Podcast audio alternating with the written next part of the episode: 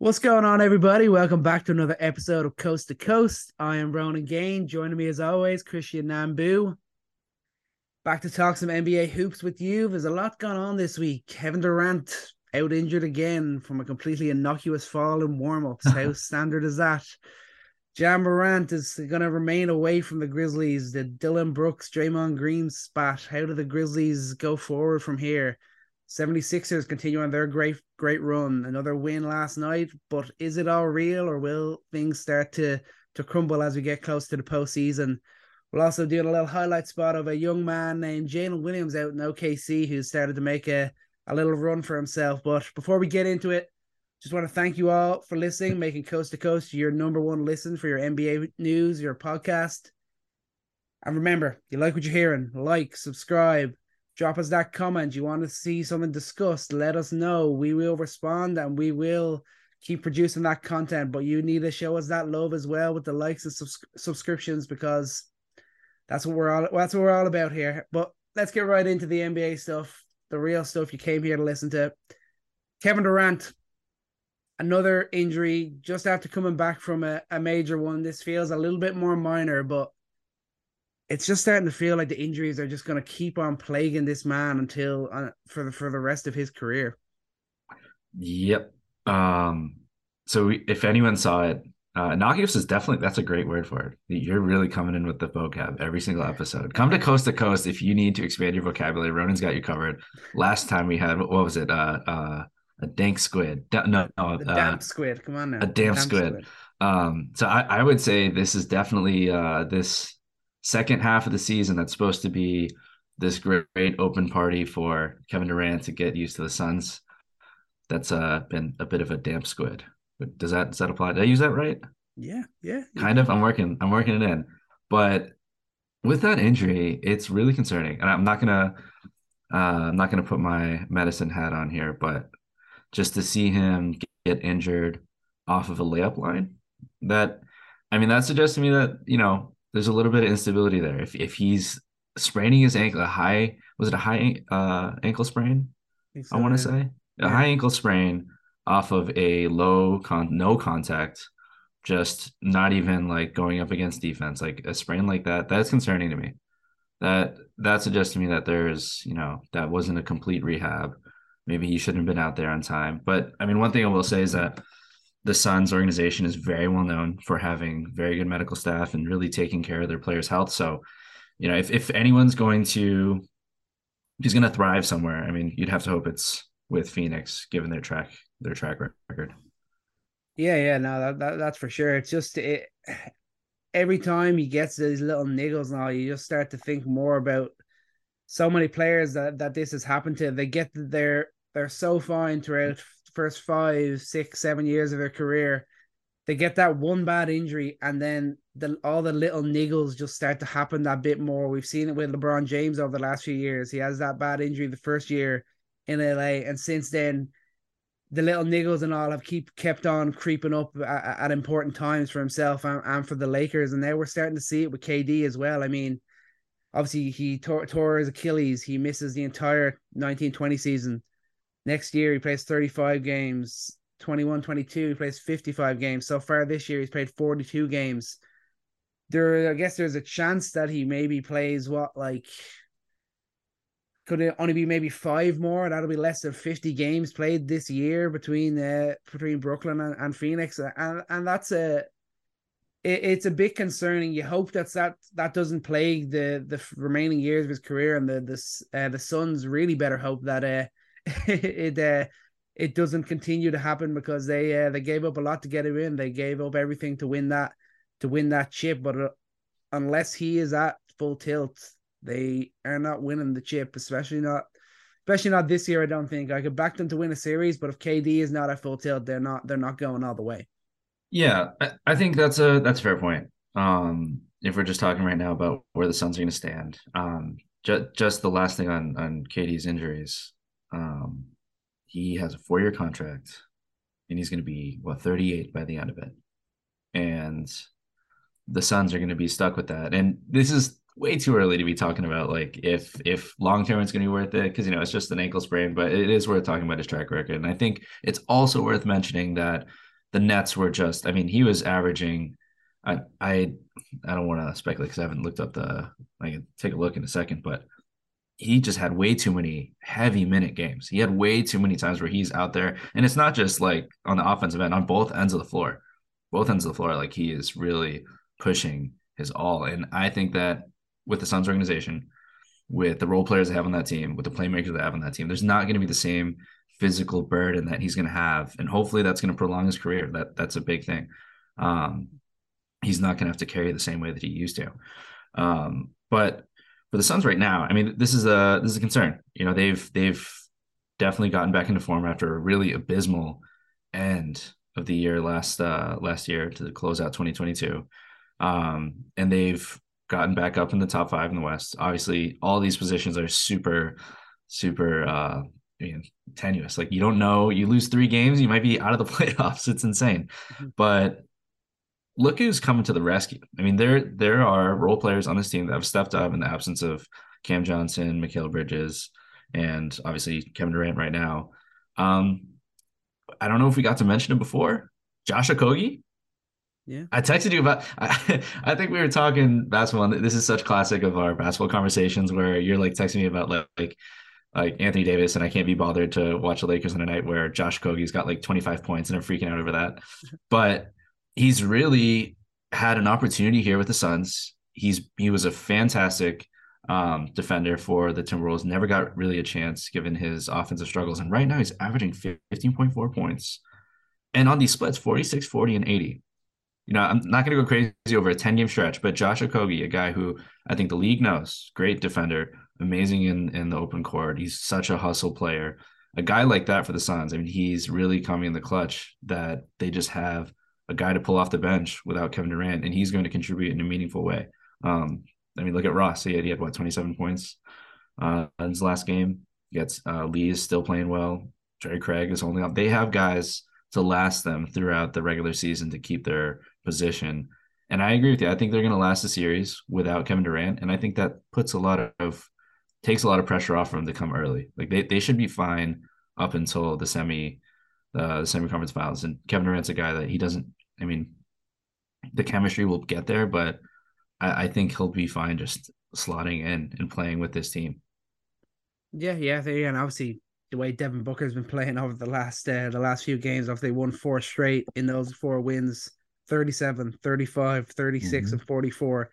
Devin Booker is more than capable of keeping this team afloat and to for to keep them right there on the on the coattails of, of the likes of uh, of the of the top four in the Western Conference, and then they'll they could end up with a favorable a favorable matchup in the first round, which you think they could get through too, even without KD. If it came to that, and they wanted to give KD that little bit more rest or or, or something like that, hopefully he'll be fine come playoff time anyway. But you know they're going to be capable of, with without Kevin Durant. Obviously, they had Bridges and and Cam Johnson. They they got to the finals. They they went seven games with Dallas last year. They're they're they're a capable team. You'll see a bit more of Ayton now that without uh without KD in the lineup. When with him and, and CP3 and him and Booker running pick and rolls, they can still uh, destroy teams, which is which is going to still be positive for them. So uh, it's kind of almost like they've they've made the move. Now this has happened, and it's just kind of a a wait and see how it how it how it goes. I think they've done enough now to, to make sure it's to think they're going to be in, in the playoffs. They're not going to have to worry about the the play in as, as tough as it is in the uh, in the Western Conference. It's just kind of a question of what level is Durant at when we get to playoff time. Yeah, yeah. I, I honestly I go so far as to say, like, this wouldn't be ideal. Like, you don't want to not have any playing time with Durant I, I go so far to say you have Booker playing this level. We've seen Ayton really elevate his game in the playoffs. We've seen Chris Paul, um, you know, have his moments in the playoffs still. And those three guys, and given what, what I just mentioned, those those role players that they have in this team, I think that they could continue to compete at a high level throughout the playoffs to the point where I, if Kevin Durant comes back game one of the finals, I, I think I think they'd be fine. I, I really think at the level that they're playing right now, that it would be it would be a tough journey without Kevin Durant. But I think that You know, if you're going to expect Ayton to be the kind of player that you want him to be, if you're going to continue to expect greatness from Devin Booker, like Devin Booker to, you know, to be the guy that he wants to be, a top 10 type player. I mean, this is another challenge for him, especially in a moment where you just added Kevin Durant and a lot's going to be said about your legacy that you had to add a Kevin Durant to win a championship. You know, that this is going to be a little bit of nuance that he had he had to carry them through the playoffs without Kevin Durant. Maybe that's that's a that's a point to his legacy. So, but at the end of the day, I, I think this is this is a great moment for the Suns team, for these role players, for these guys to continue to, you know, it's not just a Devin Booker team like this Phoenix Suns. Since Chris Paul has gotten there, it's not just been about Devin Booker, Chris Paul. Like this team is an organization. Um, the coaching job that they've had there, they're they're a fantastically coaches team. They're really good defensively and I think that'll keep them through the playoffs. Yeah, yeah, that's fair. But I'll, I'll, I'll definitely getting a, a, little bit ahead of ourselves. Don't need to go into it too much of talking playoffs. But to rein it back in, we'll stay in the West. Uh, obviously, a lot's gone on with the Grizzlies of late. Ja Morant, his his off court issues, that Instagram live story of him presenting a gun. Obviously, not going to be charged, but he's going to be staying away from the team for for at least another couple of games. I think to hear the stuff come out after uh, the the Instagram live post went out after he was originally uh, suspended. Apparently, there was a team meeting where Steven Adams, players only meeting, Steven Adams basically stepping up, saying that they all had to behave better, but it, everyone kind of knew it, was being directed at uh, at Ja Morant. Got to behave better when they're on the road. They gotta they gotta be acting that bit more professionally Morant is obviously in a space where he, he's struggling a little bit out, outside of the basketball world. What's really important now is that he gets the right people in around him to make sure that this is just a minor blip and he gets on a better path now for both himself just in life and for himself and the Grizzlies as a, as an organization as a team.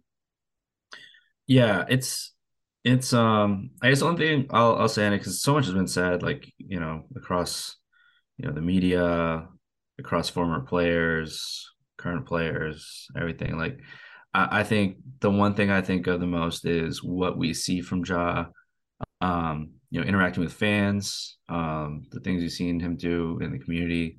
And I think he's clearly demonstrated that as a person, like he's he's got a, a big heart and like it's it's this is clearly a a diversion of his character. Like for on a lot of levels, it's confusing, and and you know you just leave it at that. We don't we don't really know as as fans as people who you know look up to players. A lot of kids who look up to players. It's it. I think it is a big deal. I, I think a lot of people just want to downplay and be like whatever. I I will say that it's a big deal that you have guys who are um who are looked up to and it's difficult to see that you know they're human we put people on pedestals and we expect the best out of people. We expect people to be perfect. We expect them to always you know be like this non-human like perfect person. And it, it's just not true. And he's a young man and like there's so many things that people have to learn through through life. And yeah hopefully it works out because i mean this is this is a this is supposed to be a moment of, of a great story. Because i think the grizzlies and ja and like what how they've come up and how they've competed in this league and um, just on the sports side, I I think this is definitely a moment where you want him to be locked in. You want this team to be locked in, and it's bigger than basketball, of course. It's bigger than that. It's this is a this is a life thing. This is this is you know this this is more than just what happens on the court. But I mean, what we do want to talk about on the court though is um, how the Grizzlies have been doing. I mean, they've they've kind of bounced back a little bit here, even without Ja. And I do want to ask the question: Are the Grizzlies and the Warriors a rivalry? Because it's been asked, and I think it's ridiculous that it's been asked personally. But I, I've been surprised at the amount of people that have said no. And what do you think? It's kind of a weird one. It's it's it's it's very much a situation where like the the Grizzlies are talking their talk. They're trying to trying to make it so that it's a rivalry with the Warriors, basically saying like who the hell are who who even are the Memphis Grizzlies? Like we we don't we don't uh, we don't even consider them a- anything because they they've been nowhere while we've been while we've been dominating that sort of way. But the chippiness that's there, the battles that they've had over the last uh, over the last year or two, it is starting to become a rivalry. It, it, it's it's right on the cusp of it. I think we maybe need to see another playoff series to really say it's a dead heat rivalry. I mean, a lot of it's just Dillon Brooks and Draymond Green chatting shit about each other on their various podcasts and, and different things like that. But yeah, yeah, there's definitely uh there's a bit of beef between the two of them and and, and it's always it's always fun to see that uh with two uh two teams in the same conference. Yeah. Are, are we are we in the meta podcast verse now? Like we're podcasting talking about podcasters on a podcast like uh, whatever. But um it's it is entertaining. Like and i i really i really think it's funny the the downplaying that Draymond Green did because like listen like Michael Jordan and the Detroit Pistons. And then I'm in no way likening these two teams in that situation. I'm just likening the situation that that was a rivalry. And what just because Michael Jordan hadn't made it past them yet and hadn't won a championship yet, that was that was not a rivalry. That's not how that works. I mean, I, I think there's so much, there's so many more things that go into it. I mean, there's the recent history of the Grizzlies booting out the Warriors in the play. There's a recent history of them in a deep playoff battle where when if Ja Morant's not hurt, I you know, there's a lot of shoulda, coulda, woulda, what ifs, but that's a pretty big factor to why the Grizzlies did not advance past the Warriors, and they had some really good games against them. And I think as anyone who watches games between the Warriors and Grizzlies sees the elevation of play between both teams. And that that's not the the Grizzlies like some like crappy team getting up to play the Warriors. That's two teams who like know each other well and compete well and have a little bit of bad blood against each other. And I, and as a fan, I think that's absolutely a rivalry because you don't get to see that, that, very often. You don't get to see two teams that really have anything to say. Um, and I think it's funny that it's Dillon Brooks and Draymond Green. Draymond Green, obviously, very outspoken guy, very successful basketball player, hands down. But we don't see like the best players on teams really be the the guys to talk trash anymore. There's not there's not your Charles Barkley's, your your Michael Jordans, like the the guys who are leading the teams really saying anything it's guys like Dillon Brooks. Yeah. Um, I mean, John, and I think that's why I like it. Like there, there's a certain like cockiness that people don't like about the Grizzlies, but you don't have guys that really bristle the feathers of other teams. Like teams are very cordial with each other. It's like all about professional competition, which is nice and all, but it's good to see like, like two teams really have a little bit of bad blood against you. I mean, that's good for the product. That's good to watch. It's good to see like a fight. You know, it's I I think it's a rivalry. I think that these two teams, if they meet in the playoffs, it's not going to be, you know, like big brother, little brother. These teams are are very uniquely matched. Um, in their their game without John Morant. I mean, Dray- Draymond tried to play down the loss to the Grizzlies, where the Grizzlies scored almost 50 points in the first quarter and outscore them by a million in the paint. I mean, they just looked like they had no rim protection, and supposedly that's where you know Draymond's running the defense, but there's there's clearly a lot of interesting matchups between these two teams, and this is something that you know we, we shouldn't downplay. We should celebrate this kind of matchup. No, yeah, for sure. I mean, it's it's great to have that sort of chippiness back. We've kind of been waiting for it a while. There hasn't been that that almost kind of heel team that uh, yeah. are both good enough to back up their trash talk I'm willing to do that trash talk against uh, the obviously the defend defending champions. And just a question of now the the Grizzlies getting back on on the right track. Obviously, it's tough to do while while Morant is away from the team and they're still without Steven Adams, but they're now 39-26. They're only they're still third in the, in the Western Conference, but five and five over their last 10 games. They're just on that trajectory at the moment where it's kind of they feel like it win a game, lose a game, there's no real progress either way happening. And hopefully Morant comes back the next the next week or two and the team can get back on the right track and they could be in good winning form getting towards the playoffs.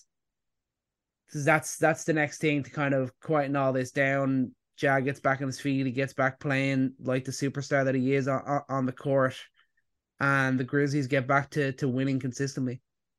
Yeah, I, I I'm looking forward to them being healthy. I'm looking forward to that because this is I've been waiting for the Grizzlies, man. I, have been waiting for them to have their moment to to be in the finals. I think that they're they're they should have been one of the teams to beat. Obviously, they, they had a little bit of a, a humbling moment, I think, this this season.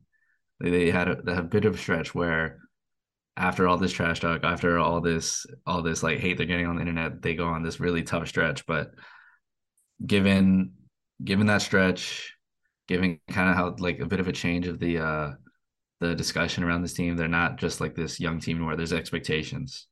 Um, and given what's happened with Ja, I think maybe there's a wake up call. There's a wake up call this season that there will definitely be a change, whether that's for better or for worse. There's definitely going to be a change uh, at the end of the season. This isn't just some like fun, fun loving team that's a upstart. Like there's expectations and there's not just on the court but off the court for their biggest player and for all these players on this team. But um, when do we get to talk about my boy? Oh, is, is it about that time? No, no, no, no. Well, we can finish off. one last point on the Grizzlies. I just want to say, Jaren Jackson Jr., the Defensive Player of the Year. Oh, he's also my boy. I, I, oh, I would say yeah. I would say yeah. Um, it, it's it would be really tough to say who else at this point. Mm-hmm. I mean, how how prolific he's been, um, defending defending the paint. Is he the best shot blocker in the league? I think the answer is yes. He's the best shot blocker in the league. Um, the Grizzlies, one of the best defensive teams in the league. They are. I mean, we got we got to argue about like how good are they in, in the drop and the switch, and I think Jaren Jackson Jr. is great at both of those. I mean, his foul trouble is down. There's not a lot of arguments against like what holes he has as, as a defender. So it's not like he's just like kind of a niche defender like Gobert, who was so good at what he did specifically that he even won two times in three, three times in a row. I'm forgetting now. We're, we're I'm forgetting my my Gobert history after this season. Was it two times? Two times? It was two times. Three times total or something like that. Two times total. Two two times in a row. But I mean, Jaren Jackson Jr. I, I think is better perimeter defender than him as well. Is proven to be just as good as a shot blocker this season, and I, I don't know how you argue anyone else deserves it more than he does at this point.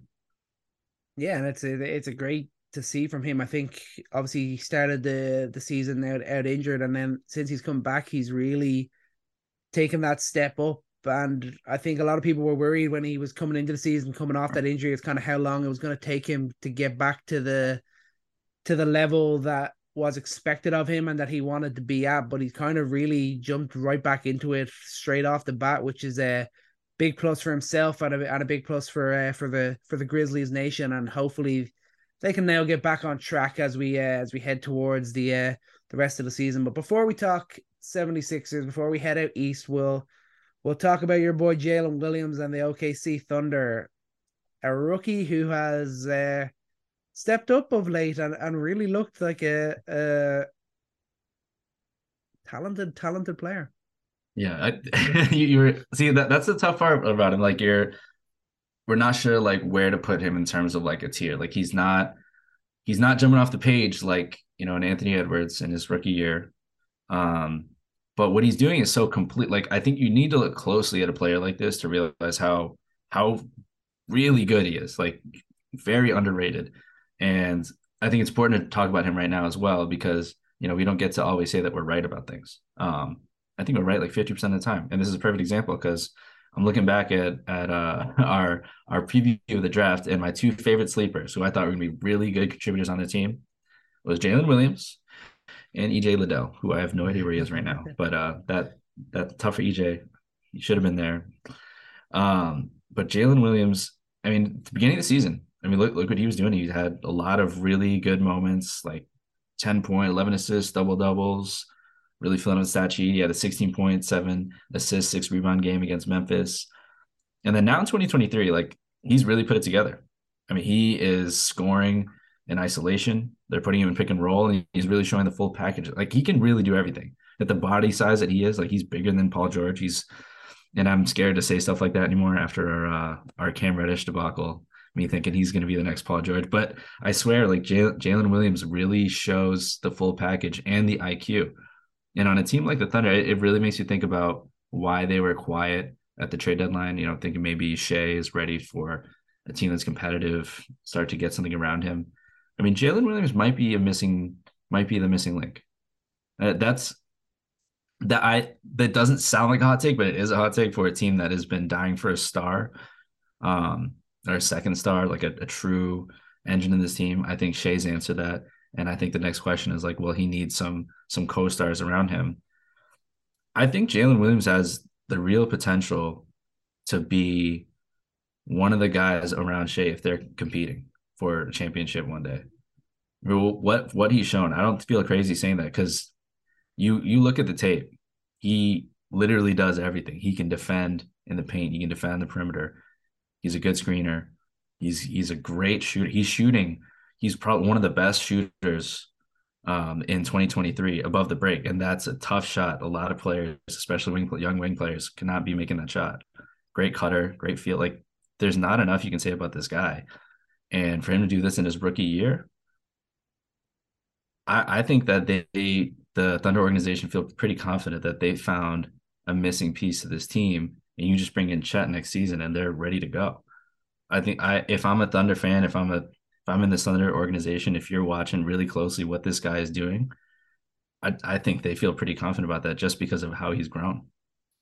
Yeah, and uh, his last his last four games, obviously, he's come in two wins and two losses. He's done a little bit of everything on both ends of the floor. I mean, 27, five, five boards, eight assists, two steals, and 24 points, four boards, seven assists, two steals, 26, four, four. And then the last the last game, the win, a win over Utah, 32 points, five boards, five assists, two steals, two blocks. Very athletic, very talented on both ends of the floor, and playing alongside Shai, it's a it's a nice complement to him, and then you get him playing off a big man like Chet Holmgren, like we expect this, what we are expecting Chet Holmgren to be in this NBA. It really feels like the the OKC Thunder are, are, are really building this team up in absolutely the right way. It's something you never in this modern age. It's something you almost don't believe can happen. Building up through the draft and, and through almost a a minor trade and what what it felt like you were trading away your main piece to get that ultimately brought Shai Gilgeous-Alexander to the team. They're they're building it up in this natural way and the way it's coming together, it's if you're an OKC Thunder fan, I mean, you've got to be absolutely loving this. Yeah, and I'll, I'll go off the deep end right now. Like I, I think that you're looking at the makeup of this team right now, if and this is a big if, like if they're gonna make some some solid veteran acquisitions this offseason and Chet Holmgren is healthy and he fits in the way that you think he does. I think the the key young players they have on this team are so gifted intellectually. Their basketball IQ is just off the charts, and you see it from the passing. You, you see how good of a passer Giddey is, how good of a passer Williams is. And we already know how we've already talked ad nauseum how great Shai Gilgeous-Alexander is. These three guys, plus you add Chet, who's also proven in college to be a great passer. We'll see how his shooting pans out. But for your four main young guys are unselfish, very smart, can space the floor, can really do everything. And you're you just need to, you know, kind of filter out some of these other young guys on the team who haven't really made it there yet and in one offseason overnight, this could be one of those teams that next season feels like they come out of nowhere and they're in the playoffs. Like they go from being a lottery team to the playoffs, and that that takes sometimes like a big move to get to that point. But I think they just need to add some some veteran talent around this team. Just get some guys who are a little more consistent defensively. Um, not even talk about Lu, Lu Dort, who I think is you know super underrated defender still. Um, this team is they're, they're getting ready um, while while everyone's talking about the playoffs, then you know maybe they make the playoffs, maybe they don't. It doesn't really matter. Um, I think it's exciting to think about next season with the growth and free agency that that'll come up in the summer. That this team, I think they're a lot closer than we think they are. Yeah, I mean the right veteran additions to this team could could really be huge. The a, a level of growth uh, in in year two from from from Jalen Williams. Uh, a, a, another year of growth for for Shai, for Josh Giddey, Chet coming in and doing what he can do. It's going to be that could that could easily be a serious team uh, capable of of reaching the playoffs next year so so quickly after thinking they were a team completely in a rebuild. Who knows what's going to yeah. happen? It's great to see. So we'll make you a final call on that. You think they'll think they're going to snatch a, a playing spot this year, or do you think they'll they'll just miss out? It's tough. It's gonna be. It's gonna come down to the wire. I mean, it's like you're flipping a coin on all these teams. It's gonna be them. It's gonna be the Pelicans. It's gonna be the the Lakers. Like who who knows? If they if they make it in though, I, I think that the question is, could they could they be a team that could upset? Do they have do they have enough to be lucky in a seven game series to maybe make a big upset? Um, and I I say maybe. I say maybe. Cool, because here's here's my here's my argument for it. Um, probably not, but like I don't I don't think they're a team that, you know, gets in to the playoffs from the plan and then just gets torched. I think they're gonna look a little bit like a Pelicans team who really takes it to a Suns type team. And the Suns are like, whoa, like we need to take this seriously because Shai is not afraid of the moment. Like Shai is going to go toe to toe with whatever star he's he's facing, whatever defense you put on him, and he's gonna be he's gonna be a 30 point per game guy in a seven game series. And then it's just a matter of can can a guy like Jalen Williams step up to the moment? Can a guy like Josh Giddey step up to the moment? Can Lu Dort be a great like there's a ton of ton of X factors. You don't know who's going to show up on on your bench, and it makes it it makes it tough to argue that they would. But I think they have they have a star and they have young guys who maybe they they just find themselves, and they're a, they're a team that I wouldn't want to face. I'd I'd rather face a known quantity. I'd rather face um, the Pelicans than than face the the Thunder. I think you you know what's going to happen with the Pelicans. Yeah, I think I think yeah, that's a fair argument. I think the way I'd look at it this year, I think and they're a team you really don't want to face if you're in the play-in, but over a seven game stretch, I think any of the teams that are are already guaranteed to play any of the top six teams, I think they will without taking the team lightly, I think they'd be confident of having enough to to get by in in in in, uh, in six games. But uh, that's that's uh, again getting ahead of ourselves a bit. Not really something that's important for OKC they're they're not really too worried. I don't think if they get into the play-ins, if they get get into the playoffs, it's a great year with their with their top draft pick injured. If not, they rebuild, they regroup, and look to a, an even better year next year. So that's that's the way they're they're they, can't lose uh, to uh, for the end of the season in in OKC, I think. But let's flip it over to the Eastern Conference. Philadelphia 76ers on a nice little run of late. They're 44 and 22. They've won four straight, seven of their last 10.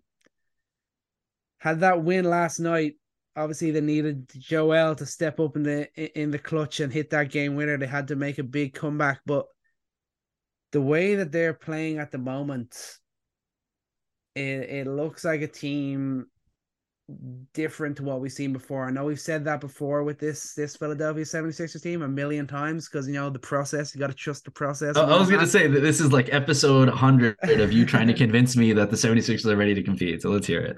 Joel Embiid is ready to compete. Joel Embiid is primed for a playoff domination, a playoff run. That's the main feeling. We also have James Harden playing like the best version of James Harden to be alongside Joel Embiid. I'm not saying this is 35 point per game James Harden, but this is a James Harden who's averaging 22, 6 and 11 effectively or 10 10.8 assists a game, shooting just below 40% from 3. Having that alongside the most dominant scorer in the league, that is a pretty good one-two punch to be having. Yeah, and I'll I'll start by being positive because that's the right thing to do. I'm not going to start from being negative on you. So I always do that when you talk about the 76ers, but you are right about the offense in 2023. I mean, they've they've definitely turned over a new leaf. They've looked a lot smoother on that end of the floor. Second in offensive rating uh, since the turn of the year. They're first in three point percentage, sixth in field goal percentage, moving the ball well. They're eighth in total assists. And yeah, I mean, look at their, I mean, just counting stats wise, they're having probably the best stretch ever between these two guys. Um, and where are they at as a duo right now? Well, that that's another really interesting positive. Just right now in 2023, they're better than Brown and Tatum, playing more efficiently, scoring better. Garland and Mitchell, better. Brunson and Randle, better. Um, the only two that you might have argument about is Jrue and Giannis. Giannis is on a just insane tear right now, and just again, the Bucks are so good that you just don't talk about them because you just expect it. Um, and Jokic and Murray, maybe you can have a conversation there. But Harden and Embiid right now are arguably they're the best duo in basketball offensively. Um, had to get and that, that point in there, didn't you? I, I, I do, and and and that's the point. I, like you, we can go all day right now about how good their offense is, and, and it has been. I think their their spacing has been great. They've they've really cleaned up um cleaned up the spacing around Embiid. I think Embiid as of late has been moving the ball a little bit better out of doubles, and Harden has been attacking the paint a lot better. Um, and he, he's just obviously one of the best playmakers in the league. We've seen that, and we know that. These are known things, though, and th- this is my thing: is we know how good they are offensively. Like, if they were struggling right now offensively, I wouldn't really think much of it because I'm like, okay, they're going to figure it out by the playoffs. My question about them has been and still is about the defense, and it's concerning me that they started off first half of the season actually not bad. Like they were technically the third best defense by defensive rating. I mean, and you can call them a top five defense. I think they look like that very often. Um, but the concern was definitely the perimeter defense. You lose Matisse Thybulle, who who was inconsistent in the lineup anyway. Right now in 2023, defensive rating 118. It puts them at 20th. They're 20th in defensive rating and the perimeter defense has looked as bad as ever. And my question is, and PJ Tucker even said it himself, like uh, he talked pretty pretty long uh, about their defensive struggles. But my question to you is, are they going to be a top four team in the league, top two team in the East, if they are the twentieth best defense? If their perimeter defense looks like this, well, at the same time, you, you put it that way, and obviously it's it's kind of been a bit of a swing. They've they've they've really found it on offense, and that's obviously it's, they've maybe neglected their their defense a little bit. But at the same time, for the entire year, they're still the ninth uh, best defense in, in in the league. So you have to think if this is a question of swings, they could be in a position where they're ready to get it right back on point as you get towards you get towards the playoffs. I think the important thing you see from this team is they've gone behind in games, they've looked poor defensively, but they've also made big comebacks when in crucial moments they're capable of getting stops as well as some of the top defenses in the NBA. And they've got the offensive power to be able to make the buckets when they need to make the buckets. And I think that's a that's a more important thing I think to focus on for this 76ers team than possibly the the the, the slight slump in, in their defense. Maybe you look at it and think if they're against a, a Milwaukee or or a Boston, they're not going to be able to afford to to go down that bit. They're not going to be able to have afford to have that those slacks in their defense. But I think the offensive matchup that they'll have against those teams will make it pretty tough for any team to to stretch out ahead of ahead of them either. Yeah, it it's it's going to be a tough. It's going to be on that I feel like we're having this conversation over and over and over again because it comes down to uh, Doc Rivers. But um, you, you look at their lineup data, like they they have lineups out there that are good. Like they have very good. They're their best lineup right now. Um, PJ Tucker, James Harden, Tobias Harris, Joel Embiid, then Anthony Melton. A lineup that I think they'll rely on a lot. The playoffs, defensive rating 112. I mean that that's that's playoff level defense right there. Net rating of 7.6. They they have plenty of lineups to their disposition there that have led to consistently good defense throughout the season using Melton, using Tucker. Um, we haven't seen enough from McDaniels, but he's going to be a guy that's going to be important for them defensively as well. I think one thing we'll, we will see though is that there it's going to come down to Embiid in the post and how can you deal with the double and how's the spacing going to look if you have to throw out an extra defender out there, um, especially against a team like the Celtics. So I, I I think it'd be it's a stretch to expect James Harden to get better defensively, but I think his maybe the lack of attention defensively from him and from Maxey and even at times from Tobias Harris, um, that could just be like end of the regular season type of thing. So maybe it is a swing. Maybe they'll just swing back to to focus in the playoffs, but not not seeing that and you know hearing specifically from Tucker talking about lack of communication on defense. Um, the lack of care on defense. You see it on the floor. You see the lack of effort you you don't see a whole lot of communication Um, when there's just an easy basket, like everyone just kind of turns around and walks. No, nobody's talking.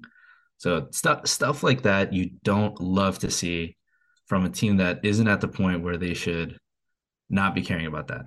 Mm. Like it, there there should be. You don't see this from the Bucks. You don't see this from the Celtics. I mean, you don't even see this from like the Heat. Like the teams that are consistently good defensively. That's a mindset. It's not just something you turn off and on. And I I do think that's still going to be the biggest question mark going into the playoffs, despite how good they've been, because they have been good. Like I, you got to give them credit. Like the shooting has been there. The the synergy between Harden and Embiid is as good as it's ever been, and that's really encouraging. But we need to see the defense pick up as well. Yeah, no, that's that's that's definitely a very good point. I think that if you think about it in, in almost in, in, the entire league, you think that the 76ers should be the team that are playing with that biggest chip on their shoulder. Yeah. The whole the whole thing with the process, Embiid obviously feels like he's never been healthy when they get to the playoffs. James Harden always has it leathered against him how he uh how he's never won a chip, how he hasn't delivered enough in, in the playoffs. PJ Tucker was meant to be the guy to come in and, and really get this defense clicking and hasn't hasn't totally happened yet. Doc Rivers is a guy who's who's who's coaching greatness has has been questioned. This is this 76ers team should be playing with that dog and then playing with that chip on their shoulder, and they need to they need to sh- start showing it. You're right. I'm loving what I'm seeing from them. They're they're the the, the best part as a simple fan of basketball is uh, the 76ers games are, are really are really fun to watch. Now it's a question of being able to deliver they've got enough talent there, but do they have that dog in them? Do they have that determination on the defensive end to to really dig in and they're gonna have to beat at least one, if not two, of the of the best uh, teams that we've seen over the last couple of years if they are gonna make a make a run to the Eastern Conference Finals or even the NBA Finals. So it's gonna have to take a a big swing and for Embiid to remain healthy, Harden to to remain doing what he's doing. They've got their their spark plug in Maxey, who's still averaging 20 points per game on 40% shooting from three. Can the defense get back up to that level? Tobias Harris has to be playing top level defense because if he's not doing that, why the hell is he still in Philadelphia? To be uh, to be totally honest, but I, I definitely take your point. But yeah, 76ers gotta have that chip on your shoulder. You gotta you really gotta dig in now. This is a this is a really key important stretch now to the end of the season and starting the playoffs for them. Yeah, I have a super hot take slash question because it just popped in my mind. Um, if you were the 76ers and given what we just talked about off like how great they've been offensively and how much better they need to get on their perimeter defensively do you think that they would do a straight up trade if they could, like in a made up universe, for Emmanuel Quickley, Tyrese Maxey, Emmanuel Quickley? If you if you just needed to switch those two guys for this playoff run, no, no, I don't think so. I think there's a conversation to be had, and okay, this isn't this isn't me like saying like like Quickley is better than than the goat. than uh he, he's not he's not better than Maxey. That's not what I'm saying at all here. Before anyone kills me. What what I'm what I'm thinking about though, which is interesting, is that these two guys uh kind of had their rookie moments around the same time and Maxey but Maxey continued to get better, continued to get efficient, continued to to really look smooth offensively. And Quickley he's taken um taking his time a little bit to to get to that point.